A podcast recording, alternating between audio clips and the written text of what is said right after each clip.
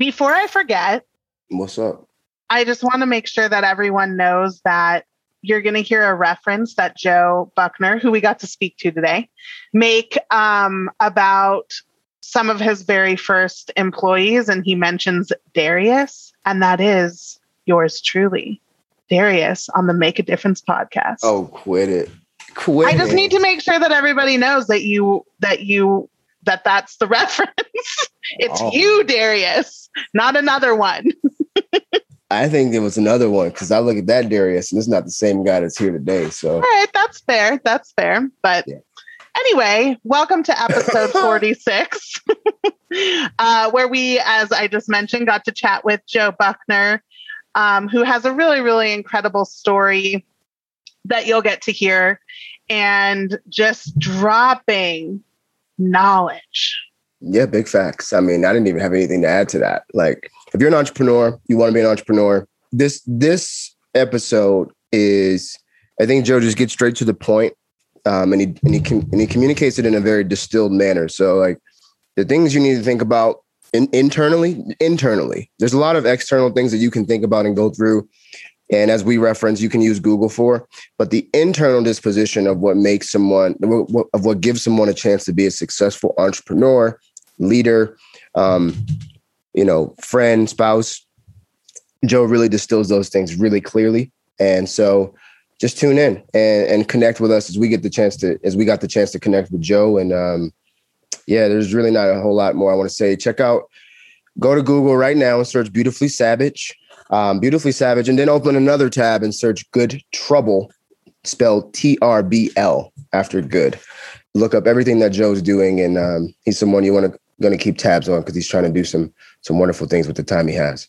Absolutely. We also learned about a nonprofit organization that he's also trying to start, which is really cool. So make sure you hone in on that as well. And we really hope you enjoy this episode. And as always, thank you for tuning in. That's right. Make a difference. What's up, everyone? Darius here, one half of the team with the Make a Difference podcast. And this is episode 46, where we get to connect with one of the most genuine and authentic men I know, who's a he's a connector of people. Um, certain things like crazy things, like certain things I have in my life are because of this man. Um, he's just an authentic, genuine, genuine man who um, walks with conviction and vision. And um, he's also one of the coolest guys I know. If you guys could see him right now, he has this incredible hoodie on. Dude is just, as the kids say, as the kids say, got the drip. Um, but episode I just 40 learned a new thing. episode 46 today, guys. We have Joe Buckner um, with us. Joe, welcome to the podcast. What's up, man? Thank you for having me. Glad to be here with my brother. Yeah, well, Joe, the way as we were connecting before, the way it goes, we like to, to take the Mad Podcast family into the backstory a little bit. So, guys, Joe's an entrepreneur. He's founded a couple different companies, and he's a you know a, a actually nationally recognized networked coach and different things. And um, but take us back, take us back to the backstory that ultimately leads us to Joe Buckner of today. Uh, 20 years ago it was 2001. That's correct? wild. Yeah, it's wild, right? And uh, I was a cell phone salesperson back then. And, um, you know, I just worked. I was always in sales. And then, you know, my first journey into entrepreneurship was in the antisocial side of things. I was, I was a, an entrepreneur, but I wasn't doing things on the right side of the law. But I did build a business and I learned a lot actually by building that business. Um, it was a dangerous business where, you know, if your inventory wasn't on point, you could lose your life. If your money wasn't on point, you could lose your life. So um, I learned how to manage people. Some people were in it for business, some people were in it for pleasure.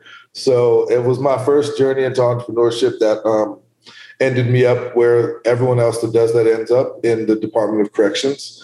And then when I came out, I was determined to put my life back together, come hell or high water. And I started working again. And I was willing to take any job that I could take because I knew that I would make the most of it because I saw every job as an opportunity, not just a job. So, long story short, you know, I came home, got two $7 an hour jobs, and I was just grinding, working. But um, one of them was a bagel shop called Gibbs Bagels. And even at that point, you know, I just started to understand things a little bit more. And I, I remember saying to the owners, I said, you know, I think that we should make a succession plan because I'd like to own these restaurants someday. I don't want to work here forever. I want to be the owner. I, I like the idea of that.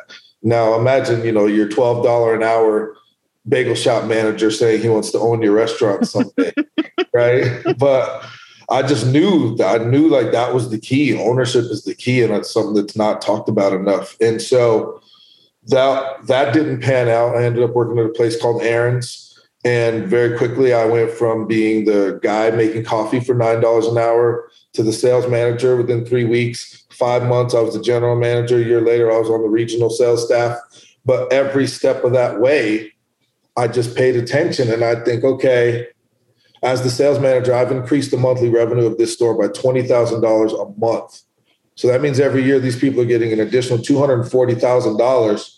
And to show me their appreciation, they paid me an extra dollar for every hour I worked. Something's wrong with the math here. I'm not the smartest guy in the world, but I know numbers. Mm-hmm. I know numbers, and those are skewed a little bit. So I that that was about 2007 2007 2008 and i that was the first time i read uh, i read do you by russell simmons and then i wrote four hour work week by tim ferriss and that was when i first started thinking like okay i could do something for myself but i didn't know how or what to do and i didn't have money and at the time i was very limited in my perspective on money so i felt like you know you had to be born into that or you had to be you know know somebody so i didn't i didn't know that money's everywhere. If you've got a good idea and the right heart and the right team, like money's the easiest part to find. And so I just kept working. Uh, started a t-shirt company called Huggy Bear Apparel in 2011, and you know that was that was going to be my thing. The the the inspiration for that was Antonio Fargas from Starsky and Hutch. Huggy Bear's character was a every bit an entrepreneur. He sold cars. He was a he was a pimp. He uh, he sold information, he owned a bar, but he he he was had his hands in a lot of things, right? And he was kind of his own man, and so he was the inspiration for that. And I had, a, I had a business partner in that, and we just had very different ideas of what was cool and what wasn't. So as you can tell, you can probably guess that partnership didn't go very well, which means our business didn't go very well. And um, I was also aging out of kind of that like space too. So my, my mind wasn't there. So I, I just stuck with, I was selling copiers at that time and I was very successful at that. And again, it came down to very, very simple math for me. You know, I was an up and down the street rep. Average copier sells six thousand dollars. I did one point two million dollars worth of sales for that company in one year. I did fifty one percent of my office's revenue, and I sat down one day and I said, I only got paid 14% of that money. My boss said, Yeah, that's a lot of money. I said, Yeah, yeah, yeah, yes, and it's not as much money as they got, though. And they're still getting paid on the pages and the afterwork that I sold, and I'm not getting paid on that. Mm-hmm. And so that's when my wheels started spinning again. And then, circa 2016, I opened Beautifully Savage Boxing Studio because I said, if I can make 1.2 million dollars for people that I don't really like and that don't like me, um, I could probably do even a third of that for myself and I'll be all right. And so in 2016, with $15,000 and a million dollars worth of heart and hustle, I started Beautifully Savage Boxing Studio. And here we are five years later. We've opened three of them. We're getting ready to open another one in Cheyenne, Wyoming. Um, started a sneaker line. I've been coaching all over the country. I'm venturing into executive coaching now. I run programs for teens. And my life has never been better because I took a chance on myself. Love it. Why boxing? You know, I was born boxing. My uncle was a boxer. I've been boxing since six. Um, played football when I was in college. I, I, couldn't really figure out how to structure a workout around football. Um, I helped open Title Boxing Club in South Fort Collins, and I saw that people were interested in boxing for fitness, but I also saw that that's not how fighters train. And I love the parallels between boxing and life because really what I wanted to do was I wanted to empower people. I didn't care about fitness, truth be told. Fitness is just a vehicle. It's my spoonful of sugar to help the medicine go down, to help people learn to fight for what they want in their life. Man, you, you said, um, you know, you decided to take a chance on yourself. I think there's a lot of people that want to, like, they're like, the numbers don't add up, the time doesn't add up.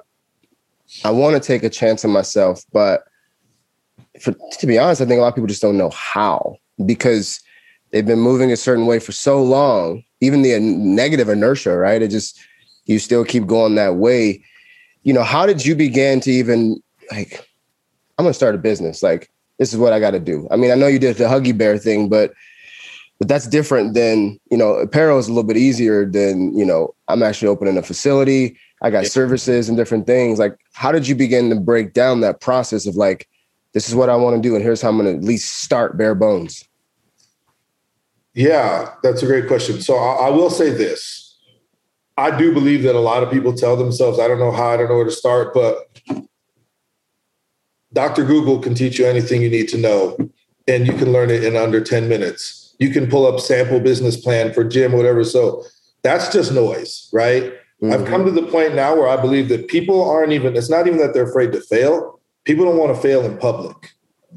They don't want to say, oh, I'm starting this restaurant. And then two years later, be like, oh, I had to close it or I'm starting this gym and I had to close it. Like they don't want to fail in public. They'll fail behind closed doors all they want. And most people would choose unhappiness over uncertainty. So even if they don't like where they're at, they'd rather stay there than take a chance on something, right? Because they want to dance with the devil they know. Um, for me, number one, again, I just have this. I mean, I've been to the bottom and I've been to maximum security prison. I've been homeless. Like, what was starting a business and it not working out going to do to me?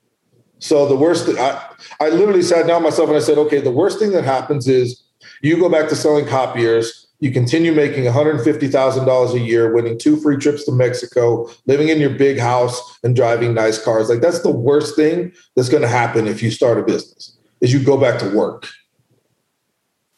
They're not going to take away my birthday. You know, I'm not going to like literally I've been to maximum security prison where you pull up and there's barbed wire on the top and there's people with machine guns. Like, what is a failed business going to do to me? Nothing. I don't care. I'm fearless in that space, right?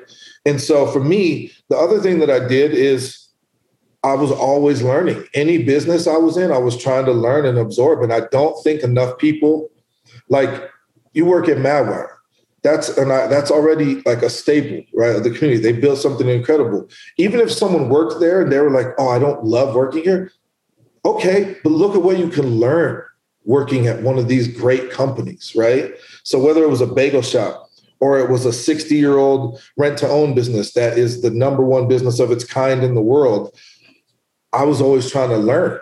The thing that helped me with Beautifully Savage was I was asked to help at Title Boxing Club and I had a boxing background. The owner didn't have a boxing background, and I knew people in my community, and he didn't.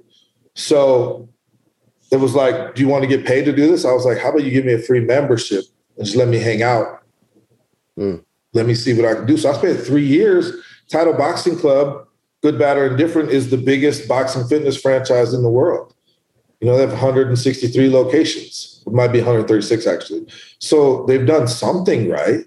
So there's probably something I can learn there, right? right. And so I spent three years watching, learning. and I also, again, it goes back to that belief, right? I was like, I, I can do this. Because here's the thing that people forget you don't need to know how it is done, you need to know that it has been done by someone else. And then you can do it. Put your own little sauce on it and you're good. That's good. So that was it for me. If someone else, I'm just like that though. If someone else has done it, I'm like, I can do that. Yeah. Yeah. Wow. I mean, so what was that first year like? Like, I mean, horrible. Come on. Horrible. Come what on. about it was horrible? Uh, let's see. The day I said I was not going back to work and I was opening the business, my fiance broke up with me. I only started with 15 grand, which is barely enough to open the doors. So there was a couple times I had to borrow money from friends to make payroll. I didn't know my rear end from my elbow when it came to running a business. So I just struggled a lot, but I had, I was like ignorance on fire and people were attracted to that. Right. and we built a great business. It did like a 30% profit the first year. I think it was like 32% profit. It was insane. But I also didn't have a finance background. So I didn't know how to manage that money. So that money was my money. Right. Like, so it was horrible. I struggled mightily. I struggled for the first two years. I I can say that this business cost me some dear relationships to me. Um, and it cost me a lot. It probably added about six, seven, eight years of my life, but it's given me so much. And I think one of the things that when I went into it, I understood that there was going to be some loss involved. And I knew that. Had I known ahead of time, I don't know that I would have done it the same way, but I knew there was going to be some loss, right? It's like that Garth Brooks song, The Dance. He's like, I'm glad I didn't know the way it all would end, the way it all would go, right?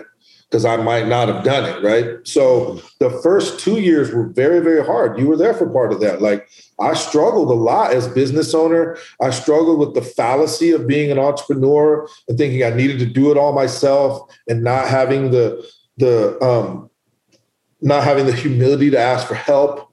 I, I struggled with the like, this is all on me and about me, and that's the only way it can be. And this business transformed. I mean, I have a business that a gym, a small gym that doubled in size from pre-COVID to now. That's almost unheard of, right?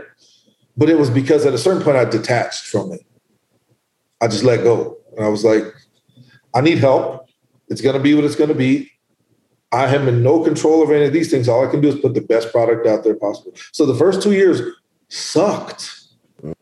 Like financially, they looked good, right? But like when you have all of a sudden eight, nine, ten, eleven thousand dollars extra every month just showing up in the bank, and like in your brain, that's my money. So we're traveling, we're going out to eat, like, and at the end of the year, it's like, holy cow, we killed it. Where's all the money?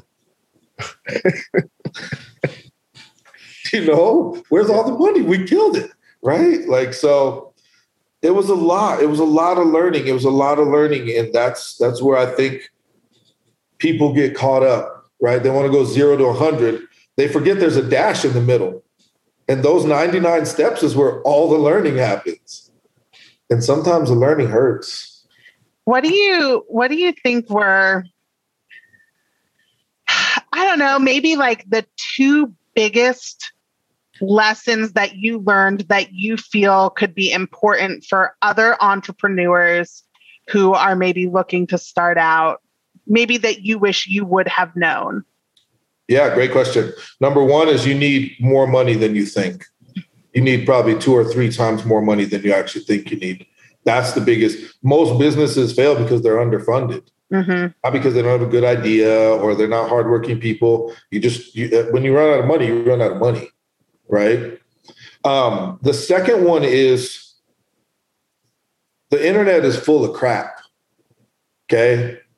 It, entrepreneurship doesn't have to look like what all these so-called gurus are telling you it has to look like. I left a $150,000 a year job to do this when in hindsight, we were teaching classes at five and six in the morning and five and six at night. I could have kept working. I could have kept working this business would have been something I was investing in, not something that I needed to pay my bills. I wouldn't have put my family through financial hardship, myself through financial hardship. I wouldn't have had to put myself out and borrow from friends at times. Like, so it doesn't have to look the way the internet says, well, you got to go all in and sacrifice and eat peanut butter sandwiches. Like, no, you don't. No, you don't. However you want to do it is how you want to do it. And you have to walk your own path. And if that's the way you have to do it, like that's cool because some people have to do it that way, like have to go all in, burn the boats. But some people can be like, no, I really like making all this money. I like my life. And I also like this other thing. So that those would be the two. You need way more money than you think you do. Like take whatever you think you do, add 50% at least to that because you need it. And the second is it doesn't have to look like what all these so-called experts say. Take it and make it your own and do what's best for you and your family and chase it down that way. I love it. I mean, obviously, so the first two years were crap. It was hard. It was a lot. But obviously, now looking back, you have a very successful business. You're about to open up your fourth location.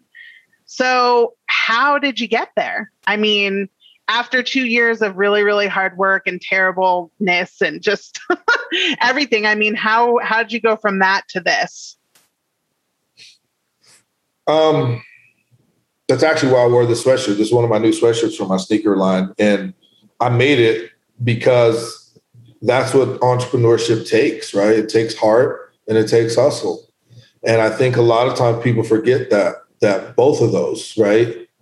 And they forget that they have to work sometimes 100 hours a week to make it go. Um, there was a time I was just talking about this yesterday. Darius and I taught so many classes, and we didn't have a microphone. We couldn't we couldn't talk. We didn't even have voices, right? And I'm the owner of the place, but like that's what it takes. So now, whether I'm consulting with someone who's opening a business, or I ask them like, how much pain are you willing to endure? Because there's going to be some pain involved, right? I also started with the end in mind, and I am an unusually determined person who stays focused on what he's going to and not what he's going through. Does that make sense? Because I think that's what winners do. And I'm not saying some people are winners and some are losers. I'm saying the people that end up winning are constantly focused. Well, this is what I'm going to. So even if this, this, and this pop up, I don't care. I got to figure that out because I'm still going here. A lot of people stay focused on what they're going through. And so I just never lost sight of the fact that I was building a place that was for the benefit of other people. And I had to, I had to keep it going. And the first people that became members of that gym, I remember, you know, it's a group of them they came from another gym and they were like our first 10, 15 members. And I made a promise to them. I said, I promise you, I will keep this place open. I'll do whatever I have to. And at times that meant humbling myself and bringing on a business partner. You know, at times that meant selling my car. I used to have a really cool Dodge Challenger. Like I did whatever I had to do to keep the promise to those people that believed in me in the beginning because they really didn't have any reason to. I had no background in this kind of business. I had no background in any kind of business. So for anyone to believe in me was probably a little crazy on their part. But, you know, here we are. You know, that's the definition of a brand. You did whatever you had to do in the right manner to keep that promise you made to you know those people who came alongside you in the form of employees and, and customers. Yeah. Yeah. Yeah. And okay, I, so real quick, I'll say this too. I had a vision that was clear and it was really strong because at that point, you know, we can get into faith and some people want to call it God, law of attraction, whatever, but I was in alignment with where my life was supposed to go. So even when we think about coaches, again, this is a conversation I was having this morning. We needed coaches, but I didn't have a way to find them or know where. And then one day, a young man named Seth brings his friend named Darius in, and I'm watching Darius hit a bag, and I'm like, oh, that guy knows how to box, and he's in great shape. I wonder if he'd be interested in coaching, right? I remember coaching all day long and sitting with my then fiance and saying, I really wish we could find someone to coach these middle of the day classes, nine and 12, so that I could have a break and actually work on this business. And in one day walks this woman, she's late for class. You know, she's got the Hayabusa bag and gloves. And I'm like, gosh, you better be really good at boxing with all this fancy gear. And then I watched her start shadow boxing and she was nice. And I watched her kill it in class. Afterwards, I said, what's your name? She said, Christina Ogden. I said, oh, cool. She said, How much is a membership? I said, Would you be willing to have another conversation? Because I need some help. She said, I would love to coach, but I can only coach at like nine o'clock in the morning at noon. And I was like, Well, would you look at that? Right. So even during those beginning years, we put together this roster of coaches that were incredible. And I didn't recruit any of them. They just kept showing up. They just kept showing up, literally just walking through the front door. And so I had this vision before I had a studio, before I had even the name for the place, I knew what I wanted it to look like, feel like, how I wanted people to feel. And then I've never strayed from that ever. Wonderful, man. Man, I think about you know, you said, you know, that first couple of years they were rough on relationships. How do you, you know, as you're coming on the other side of that, that, that, that, let's just say the road, so to speak, how do you face that? How do you face that and begin to maybe mend or just focus on? Or how do you deal with just the choices you had that you made when you come on the other side of it? You know, do you find yourself dealing with regrets or anything, or how do you just how do you just move forward? Because people matter, you know, at the end of the yeah. day. And um, and I know you're someone who values each and every relationship. Yeah. So if something's not going r- right that bothers you, you know? So how do you look at that coming on the other side of it? You know, the growth for me um, was just owning up to the fact that I wasn't very good at being a business person in the beginning and talking to people that were maybe wronged or felt slighted and also changing behavior. You know, um, it's interesting. A gal that used to coach for us, she coached for us for a few weeks. She didn't make it she works at the gym that I lift at now, and we ran into each other and we had a cool conversation. She's like, Hey, I'm sorry. I wasn't very good when I was at your place. Like I was young and so on and so forth. I said, Well, yes, and I also wasn't very good because today I'd be able to manage that situation better and understand what you needed from me for you to grow. Back then, I just wanted people to be ready made because I was drowning. I was drowning trying to figure out how to learn QuickBooks right? And so like um it came with the understanding of like, Joe, you can't do everything and you're not good at everything. And the things you haven't been good at, if you have a chance to make them right, you better make them right. Now, the the relationship I had that really it was affected the most by this. I don't know that we'll ever have a conversation about that, but I have a great relationship now. And as I look forward to different business things I'm wanting to do, even the gym in Cheyenne, I engage her and I say, hey, I'd like to talk with you about this thing I want to do. And let's see if we're in alignment. I also maybe could use a different set of eyes on it because maybe I'm looking at it with stars in my eyes, right? This nonprofit that I'm working on, I set her down and I said, hey, can I bounce these off of you? I just want to hear where you're at with it. This is what I'm thinking. But again, I might have stars in my eyes because I'm sure I'm not the only entrepreneur who thinks every idea he has is the greatest idea in the history of ideas right? I mean, facts. Wow. Look, I made all this cool stuff like yesterday. I need to talk to someone about it, right? But back then, what I did was I went home and I said, I'm leaving my job and I'm opening a gym. Now, my child was still living at home with me. I had a fiance, she had two kids. This was going to affect all of them, right? Because I was like the main person bringing the money. So I didn't even touch base with anyone. I just said, hey, this is what I'm doing. And I even remember telling her one time when she broke up with me, I was like, that's cool. I'm doing it anyway. Like I have to do it. Right. It might have been kind of me and respectful for me to sit down and say, hey, here's what I'm thinking. Can we talk about this? Because she might have said, can you do it without quitting your job? Actually, yeah, I can. Now we don't have to go through financial trouble for two years, right? Like mm-hmm. you can actually build something and let it grow organically. I would have had money to put into marketing my business instead of, just, and it grew organically. Grace of God, it grew organically. But gosh, where would it be if I'd have had some money to put into marketing and advertising and you know actually doing some stuff? Mm-hmm. So Can yeah, you, for me, I go back. Yeah. Can you, uh, I'm curious about the nonprofit. Are you in a place where you can talk to us a little about that, that oh, yeah. brainchild? Okay. Oh yeah. Oh yeah. So this has actually been works in the works since 2013. And um, I, I am very fortunate to get to work with teens that are in the criminal justice system. The next group that I'm working with is um, through Homeward Alliance. It's a group of 10 men that are on parole currently, and they're going to come to my gym. And I have a six week program that's 12 hours long that it's currently called Fighting Solves Everything, but I'm changing the name of it. And I took the traits of a championship fighter and I teach people how to apply them to their life. And we sit down and we get clear on what are you fighting for in your life? Who's fighting in your corner? So we identify allies and what's actually worth fighting for. And then we teach them how to go after that. So it's an hour of boxing, hour of personal development. And we've done it with Matthew's House, Genesis Project. Um, we've helped a lot of kids through that. And then this will be my first adult group, which I'm really excited about. And I've been looking at purchasing land in Nunn, Colorado, because what I'd like to do is build a facility where I can host this because I'm also getting into the executive coaching space. And so I want to be able to host everything in one place. And instead of bringing them to my gym and sending them home, I'd like to have them for five days, six days, three days.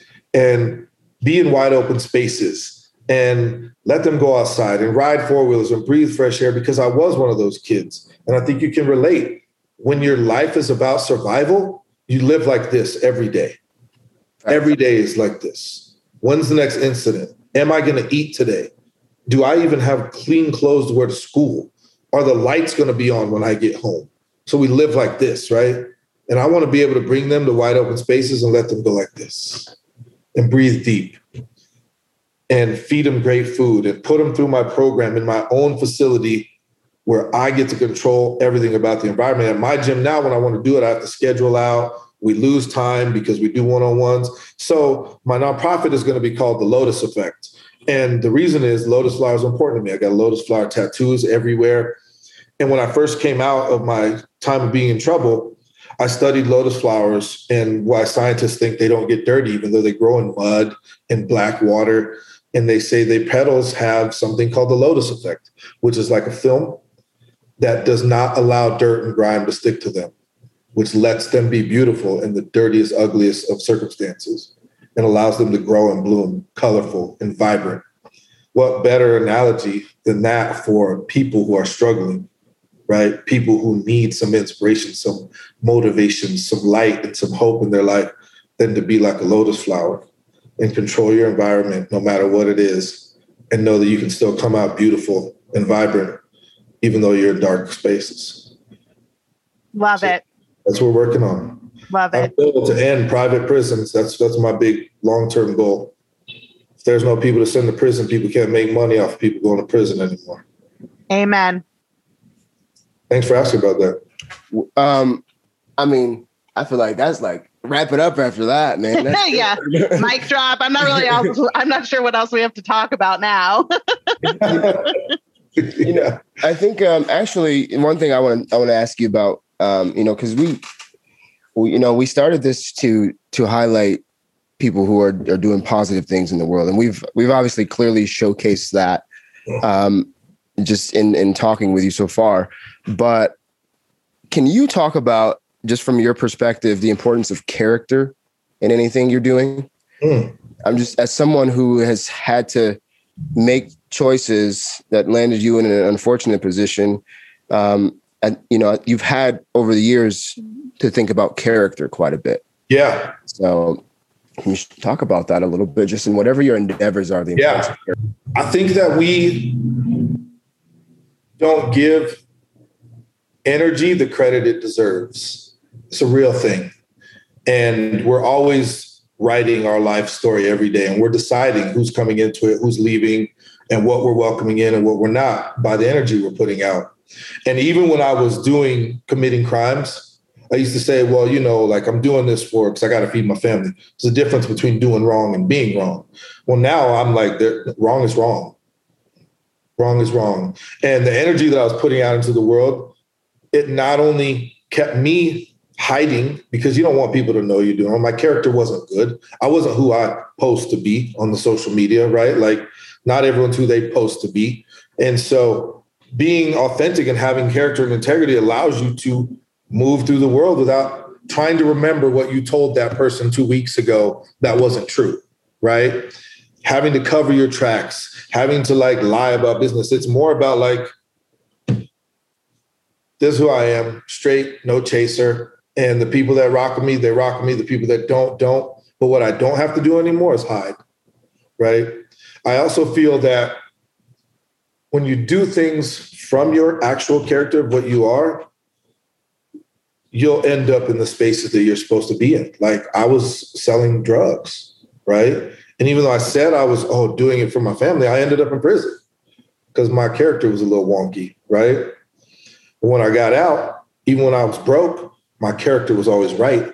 So I ended up in right spots. I ended up in places where people wanted to give me a hand, where people were willing to listen, right? Because I wasn't hiding anymore. I was willing to say, hey, I'm actually struggling a little bit. I have to pay my rent tomorrow and I don't have the money, Mr. Landlord and I don't know how this works out. And for them to say, oh, that's cool. When can you pay it?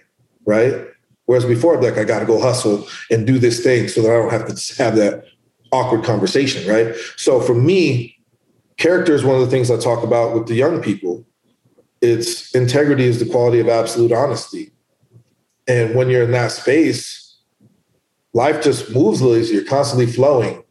Right. and you're attracting to you the people and things that are for you. But when you're out of character, you might end up in spaces where you don't actually belong, right? That's why I tell the kids like shortcuts aren't cool because you're going to get there early and unprepared. So while it might take longer to take the long way, that's what your character actually is because that's what you're built for right now. A lot of people are asking for things they're not ready for, and they don't have the character to admit it, right? I want to be successful. I want a seven figure business, but, but you're, you're not ready for that. You haven't done the work for that, right? You're not ready for that. If you can't take care of $10,000, you can't take care of a million. You're not built for it yet. You got to go through some things. So for me, character is important because, again, you are constantly telling the world, the universe, what to bring around you and move away from you. And if you are in alignment, you are living in your true character, you might not have everything you want, but you'll have the things you need and the people you need to get where you need to go. Let's go. All right. Rapid fire time. Let's go. Rapid fire. We got a series of questions we're going to ask you and don't think about them. Shoot. All right. Favorite quote? Forget about likes and dislikes. They're of no concern. Just do what needs to be done. This may not be happiness, but it's greatness. George Bernard Shaw. Let's go. Favorite dog breed? English Bulldog. Mm, okay. Top five boxers all time. Jeez. Sugar Ray Robinson, Sugar Ray Leonard, Muhammad Ali, Roberto Duran, and Marvin Hagler. That's a sentimental favorite. Mm-hmm. Mm-hmm. Okay. Um, last book you started and finished.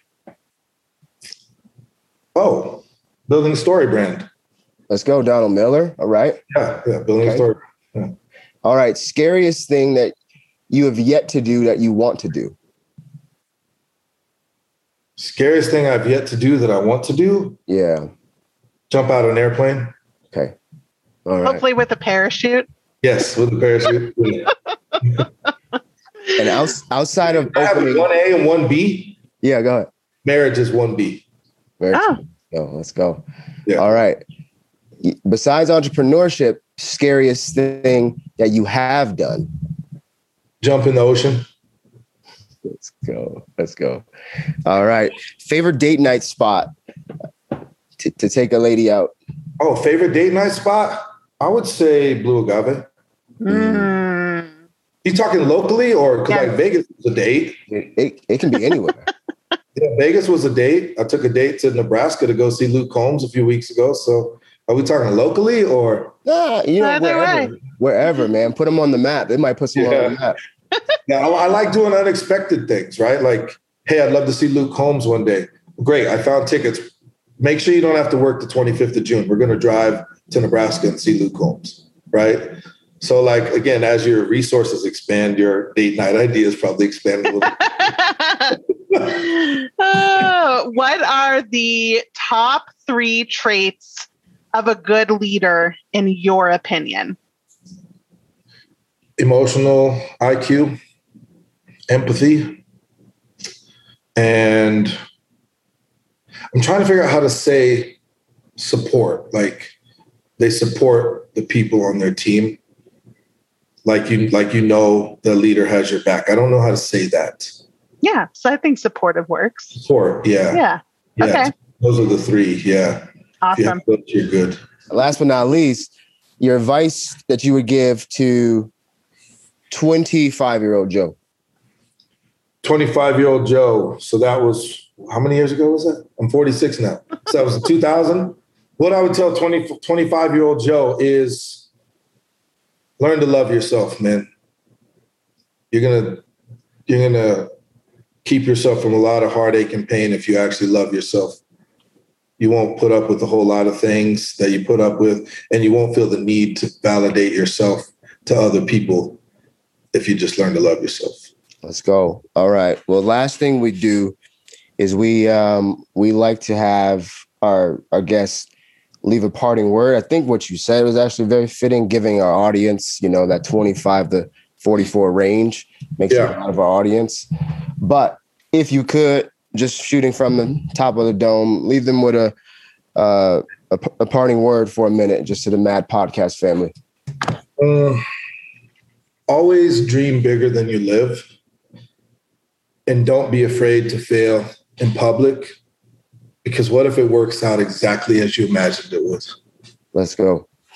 Episode and love yourself. Let's go. Episode 46.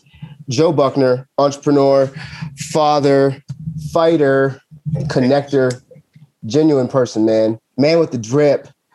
Um, and go to my website, friend. my new hoodies. yeah, yeah, yeah. So real quick, um, actually let's not let's make sure we don't forget that because tell us about Good Trouble and and what you got going there. Yeah, Good Trouble is a it, it was a mobile sneaker shop that um, concept that I came up with last year in 2020, and um, we sell apparel and footwear. It is now morphing into an affordable shopping experience where I'm going to be using our social channels to show people how to create looks for less, how to you know look like a million bucks without having to spend a million bucks and how to really you know look your best and feel your best without having to break the bank Let's go. awesome. And it's just, so it- you know the goal of that is to inspire and empower people to get away from the conspicuous consumption of thinking that like if you don't have like i saw a dude the other day I had on like $1500 shoes right? But like he was like hey um you know he didn't have money. And i'm like that you don't you're not wearing those shoes for for yourself. You're wearing them so we think you have money. Like but what if you don't have to? You know i look at like gq magazine it's probably my favorite magazine but like that's not relatable to everyday people. I'm not to buy a $3000 dress shirt.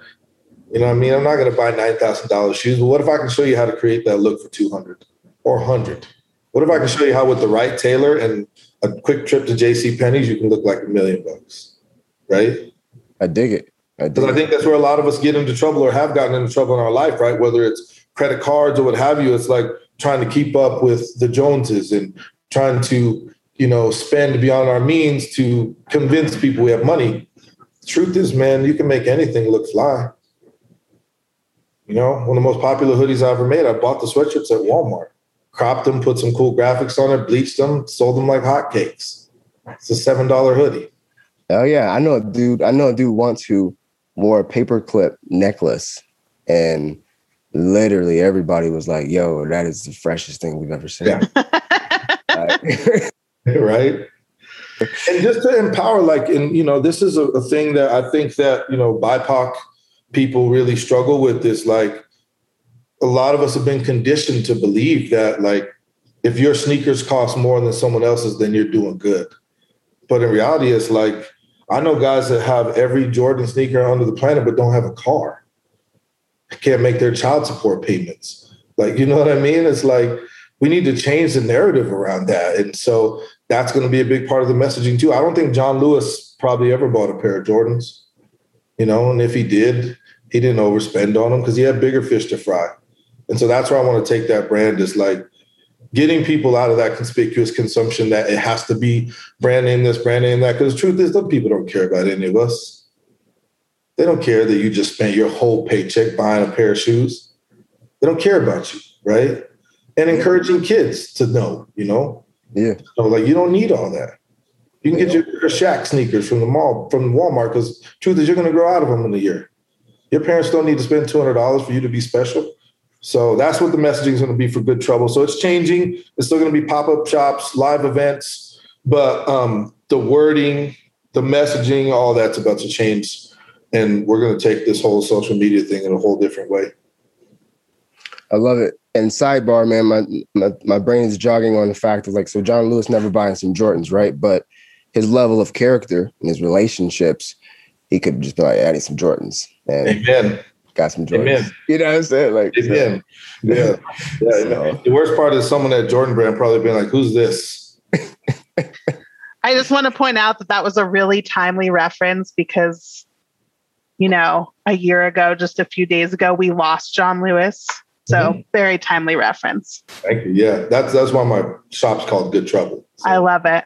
Yeah. So. And for the record, it's good trouble with. It's not your normal spelling of trouble. It's T R B L. Correct, brother? Yeah. Yep. T R B L. Yep. All right. Yep. At Good Trouble Shop on Instagram and TikTok. And uh, yeah, Beautifully Savage Boxing on both as well. All well, right. thank you for being with us today, Joe. We really enjoyed the conversation. Oh. And um, as always, to our Mad Podcast family, go out and make a difference today. Yeah. For sure. Appreciate you.